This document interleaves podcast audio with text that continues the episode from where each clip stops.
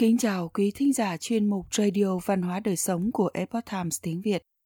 Hôm nay, chúng tôi hân hạnh gửi đến quý thính giả bài viết có nhan đề Vì sao lời nói của họ cảm động đến bọn cướp do Lý Tịnh Thành biên tập và Tiểu Minh chuyển ngữ theo bản gốc từ Epoch Times Hoa ngữ. Thời Trung Quốc cổ đại, mỗi lần thay đổi triều đại, khi xã hội xuất hiện rối loạn thì mặc nhiên giặc cướp sẽ thịnh hành. Phần lớn bọn họ vì bị ép vào đường cùng, vì sinh tồn mà đi tới con đường này. Có điều, đạo đức xã hội lúc bấy giờ vẫn duy trì ở tiêu chuẩn nhất định.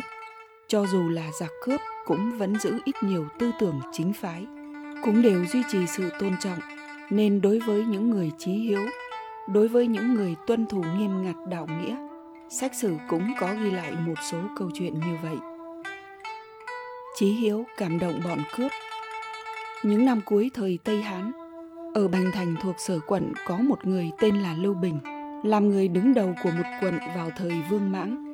Ông rất có năng lực, đã quản lý khu vực thuộc thẩm quyền của mình an ổn và phát triển. Sau khi Lục Lâm Quân xây dựng chính quyền mới, thiên hạ đại loạn, trộm cướp nổi lên khắp nơi. Lưu Trọng là em trai của Lưu Bình, cũng đã bị giặc cướp giết chết một hôm, một đám giặc cướp đến khu vực thuộc quyền quản lý của Lưu Bình. Lưu Bình ôm con gái của Lưu Trọng mới vừa một tuổi, dìu mẹ già chạy ra bên ngoài lánh nạn. Trong lúc quá vội vàng, Lưu Bình đã để con trai còn nhỏ của mình lại trong nhà. Người mẹ già muốn mang cháu trai theo cùng, Lưu Bình không chịu, nói rằng Nếu như mang theo nó chạy nạn, mọi người đều không thể nào sống sót, mà còn không thể để cho Lưu Trọng không có người nối dõi được. Lưu Bình và mẹ già cùng cháu gái trốn ở trong núi. Lúc thiên hạ đại loạn, khắp nơi đều là nạn đói. Có nhiều nơi thậm chí đã xuất hiện tình huống ăn thịt người. Trong quá trình đi tìm thức ăn, Lưu Bình đã gặp phải mấy kẻ cướp cũng đang đi tìm đồ ăn. Bọn chúng bắt Lưu Bình lại, định nướng lên ăn. Lưu Bình dập đầu dưng dưng cầu xin rằng Mẹ già của tôi còn đang chờ tôi mang mấy thứ về ăn. Chờ tôi sau khi hầu hạ mẹ già ăn xong, sẽ quay trở lại chịu chết. Lòng hiếu thảo của Lưu Bình làm cho bọn cướp cảm động, đồng ý thả ông đi. Nhưng điều khiến cho bọn chúng hết sức kinh ngạc chính là sau khi mẹ của Lưu Bình ăn xong, Lưu Bình quả thật đã quay lại. Lưu Bình nói, chính nghĩa không thể dối lừa. Bọn cướp ngơ ngác nhìn nhau rồi nói, chúng ta thường nghe nói anh hùng liệt sĩ hôm nay mới gặp được. Ông nhanh đi đi, chúng tôi không nỡ làm hại ông. Vì vậy, lưu bình được bảo toàn tính mạng. Cuối thời nhà hán cũng có một câu chuyện tương tự như thế. Một vị tên là triệu tư đã từng làm thái thú của vùng đôn hoàng. Cũng bởi vì có tấm lòng hiếu thảo mà được tiến cử làm quan. Về sau vì bị bệnh nên ông từ quan về nhà, dẫn dắt con cháu làm ruộng để sinh sống, đồng thời phụng dưỡng mẹ già một hôm vào ban đêm, một nhóm cướp đến nhà Triệu Tư. Triệu Tư lo lắng mẹ bị kinh sợ, ông đi đến trước cửa đón tiếp bọn cướp, mang đồ ăn ra mời chúng ăn, còn nói với chúng rằng Mẹ già của tôi đã 80 tuổi rồi, lại bị bệnh, trong nhà cất giữ lương thực không nhiều lắm. Cầu xin các vị có thể chừa lại cho tôi một ít lương thực và quần áo đồ dùng để tôi có thể phụng dưỡng mẹ già. Bọn cướp nghe xong đều cảm thấy hổ thẹn, liền quỳ lại rồi rời đi, không lấy bất cứ thứ gì. Triệu tư lấy ra một vài thứ rồi chạy theo ra cửa, nhưng bọn cướp đã chạy xa rồi, đuổi theo không kịp. Danh tiếng về lòng hiếu thảo của triệu tư được truyền bá khắp nơi. Tình cảm anh em làm cảm động bọn cướp. Từ thời vương mãng đến năm đầu tiên của nhà đông hán, ở vùng bái quốc kỳ, tức là vùng an huy ngày nay có một người tên là Triệu Hiếu. Phụ thân của ông từng làm tướng quân Điền Hòa dưới thời kỳ tân chính của Vương Mãng. Triệu Hiếu nổi tiếng hiếu thuận. Thời đó do nạn đói, ở vùng của ông cũng đã xuất hiện tình cảnh ăn thịt người. Một ngày, em trai của Triệu Hiếu là Triệu Lễ bị một đám cướp đói khát bắt đi. Khi Triệu Hiếu biết được tin này, ông tự trói mình lại rồi đến gặp bọn cướp và nói – Em trai triều lễ của ta lâu nay không được ăn no, đã đói đến gầy còm, trên người không có nhiều thịt bằng ta. Bọn cướp kinh hãi cho thả Triệu Hiếu ra, bảo anh ta đi tìm một ít thức ăn đến chuộc lại em trai của mình.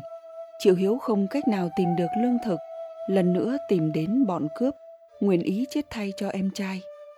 Tinh thần đó của anh ta đã làm bọn cướp cảm động, cho thả cả hai anh em đi. Về sau, bởi vì hiếu đễ nên Triệu Hiếu được tiến cử làm quan, còn nhận được tán thưởng của hoàng đế. Một câu chuyện tương tự như vậy cũng xảy ra trong thời kỳ này. Nhi Manh tự là Tử Minh, người nước Tề, và Sa Thành tự là Tử Uy ở quần Lương là hai huynh đệ. Cả hai đều bị quân Xích Mi bắt được. Trước khi hai người họ sắp bị giết chết, cả hai đều dập đầu cầu xin được chết thay cho người kia. Quân Xích Mi rất cảm động, lệnh cho thả cả hai người họ. Tuần cử bá vì nghĩa xả thân bảo vệ quận thành. Thời kỳ hoàn đế cuối thời Đông Hán, có một người tên là Tuần Cự Bá từ xa đến thăm một người bạn đang bị bệnh. Đúng lúc gặp phải quân Hồ đang tấn công vào quận thành. Người bạn nói với Tuần Cự Bá, Hiện nay tôi gần chết rồi, ông nên rời đi đi. Tuần Cự Bá nói, tôi từ xa đến thăm ông, ông lại bảo tôi rời đi, bảo tôi vứt bỏ chính nghĩa để bảo vệ tính mạng mình. Làm sao tuần Cự Bá tôi đây có thể làm được chuyện như thế này? Ông kiên quyết ở lại bên cạnh bạn mình. Sau khi quân Hồ vào thành, nói với Tuần Cự Bá, Đại quân của chúng ta vừa đến, toàn bộ người của quận thành đều chạy hết. Người là ai, lại dám một mình ở lại? Tuần Cự Bá nói, Bạn của ta bị bệnh, ta không đành lòng bỏ mặc bạn mình. Ta tình nguyện lấy tính mạng của mình để bảo vệ người bạn này. Quân Hồ bàn luận với nhau, chúng ta là những người không hiểu đạo nghĩa, lại xâm phạm vào quận thành trọng đạo nghĩa. Vì vậy rút đại quân về, toàn bộ quận thành nhờ vậy đã được bảo toàn. Vì cứu mạng người, tên trộm chủ động nhận tội. Trong những năm đại thuận thời kỳ quang khải dưới thời vua Đường Hy Tông, ở huyện Bao Trung xảy ra vụ án đào trộm mộ. Quan phủ đã điều tra trong một thời gian dài cũng chưa bắt được tội phạm, mà cấp trên lại thúc giục phá án rất gấp. Rốt cục có một hôm, quan phủ bắt được một người nhưng kéo dài hơn một năm mà người này cũng không nhận tội. Cuối cùng, dưới sự tra tấn tàn khốc của lính canh ngục, người này không chỉ thú nhận tội của mình, còn làm liên lụy thêm vài người. Người này bị kết án tử hình. Nhưng ngay tại thời điểm hành hình, một người trong đám người xem đứng ra nói Vương Pháp sao có thể oan uổng người vô tội? Người trộm mộ là ta, người này có tội gì đâu, lại sắp bị mất đầu, nhanh thả anh ta ra. Người này còn lấy ra tang vật trộm được từ trong mộ. Qua sự kiểm tra của các quan sai chứng minh đúng là những thứ trộm từ trong mộ ra. Phiên soái tiết độ sứ tự thẩm vấn người nhận tội lúc trước. Người này nói tôi mặc dù biết mình vô tội nhưng không thể chịu đựng được các cực hình tra tấn liên tục cho nên bảo người nhà làm giả tang vật hy vọng được chết sớm một chút phiên soái nghe xong quá kinh sợ liền đem tình tiết vụ án báo lên triều đình Cuối cùng kết quả xử lý là đem quan coi ngục thẩm tra xử lý vụ án này bắt lại và chỉ tội, thả người bị bắt oan. Người tự đứng ra đầu thú được thu nhận làm nha dịch, đồng thời nhận được khen thưởng. Cổ ngữ có câu, trộm cướp cũng có đạo, chính là nói rằng cho dù là trộm cướp thì họ vẫn có những quy tắc cho hành vi của mình. Từ những ví dụ được kể ở trên, có thể chứng minh được câu nói này là không hề giả. Quý thính giả thân mến, chuyên mục Radio Văn hóa Đời Sống của Epoch Times tiếng Việt đến đây là hết. Để đọc các bài viết khác của chúng tôi, quý vị có thể truy cập vào trang web itviet.com. Cảm ơn quý vị đã lắng nghe, quan tâm và đăng ký kênh. Xin chào, tạm biệt và hẹn gặp lại quý vị trong chương trình lần sau. Kính chúc mọi điều bình an và tốt lành đến với quý vị cùng người thân.